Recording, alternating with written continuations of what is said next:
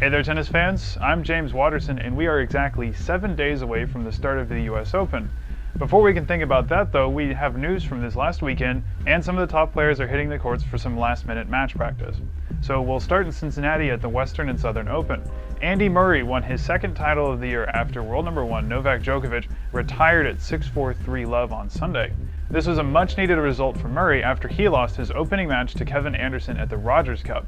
He beat David Nalbandian, Alex Bogomolov Jr., Gilles Simon, and Mardy Fish en route to the final. In the final, Djokovic looked tired and a little unsettled, and Murray broke him in his first service game.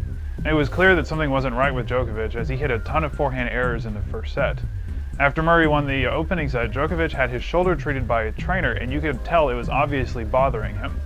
Murray kept up the pressure in the second set as he quickly earned two breaks of serve. It was then that Djokovic retired just minutes before a rain delay. On the women's side, Maria Sharapova beat Jelena Jankovic 4-6, 7-6, 6-3 in a match that took almost three hours. It was a match between contrasting styles as Sharapova is the more aggressive player while Jankovic is a steady baseliner. In the end, Sharapova's game clicked at the right times, especially in that second set tiebreaker when she went on a run of five points in a row and she walks away with the trophy. Now the win takes Sharapova back up to the top five, and she looks poised to go even higher as Kim Clijsters, last year's US Open champion, will not be playing in this year's tournament because of injury. In other ranking news, Andy Roddick has dropped outside of the top 20 for the first time since August of 2001. Roddick has missed much of the US Open series because of injury, which is unfortunate because he had a total of 450 points to defend from last year. The good news is that if he gets his game on track, he could gain back points at the US Open, where he lost in the second round last year. Meanwhile, 19 year old Ryan Harrison climbed another 11 spots to number 67, and James Blake went up to 21 spots to number 63, while Marcos Baghdatis fell another 20 spots to number 60. Another American teenager, Christina McHale, the player who beat Caroline Wozniacki last week, jumped 10 spots to number 66, and Serena Williams is now back in within the top 30 at number 29.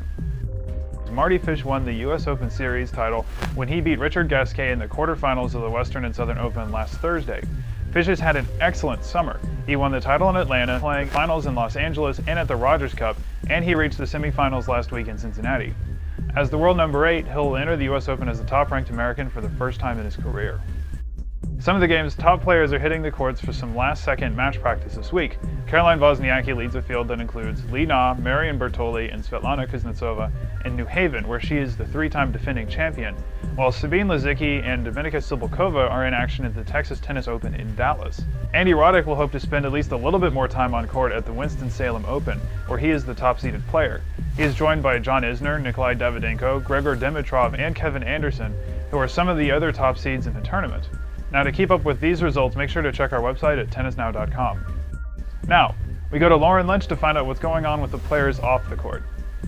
Thank you, James. The US Open is almost here, a week away. I wanted to remind all of you to come and join me this Friday, August 26th, to attend the Guinness Book of World Records attempt at the most people to hit a tennis ball here in New York's Billie Jean King Tennis Center, with top American player Mardy Fish and WTA top 10 Andrea Petkovic.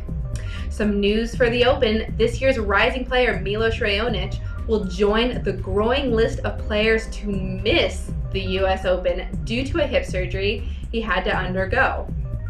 He announced it today on Monday via Twitter.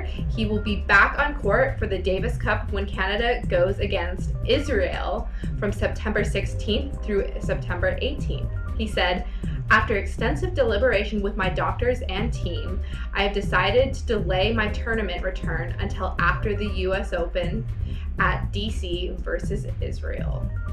As I let you know, I have been reading the new Rafa biography and wanted to share an interesting part with you guys to get you a little excited.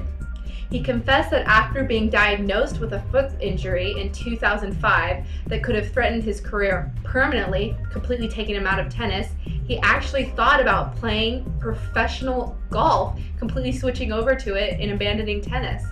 Get that story and more. The book will be released on Tuesday, and stay tuned for my review after I finish the book and let you guys know what I think.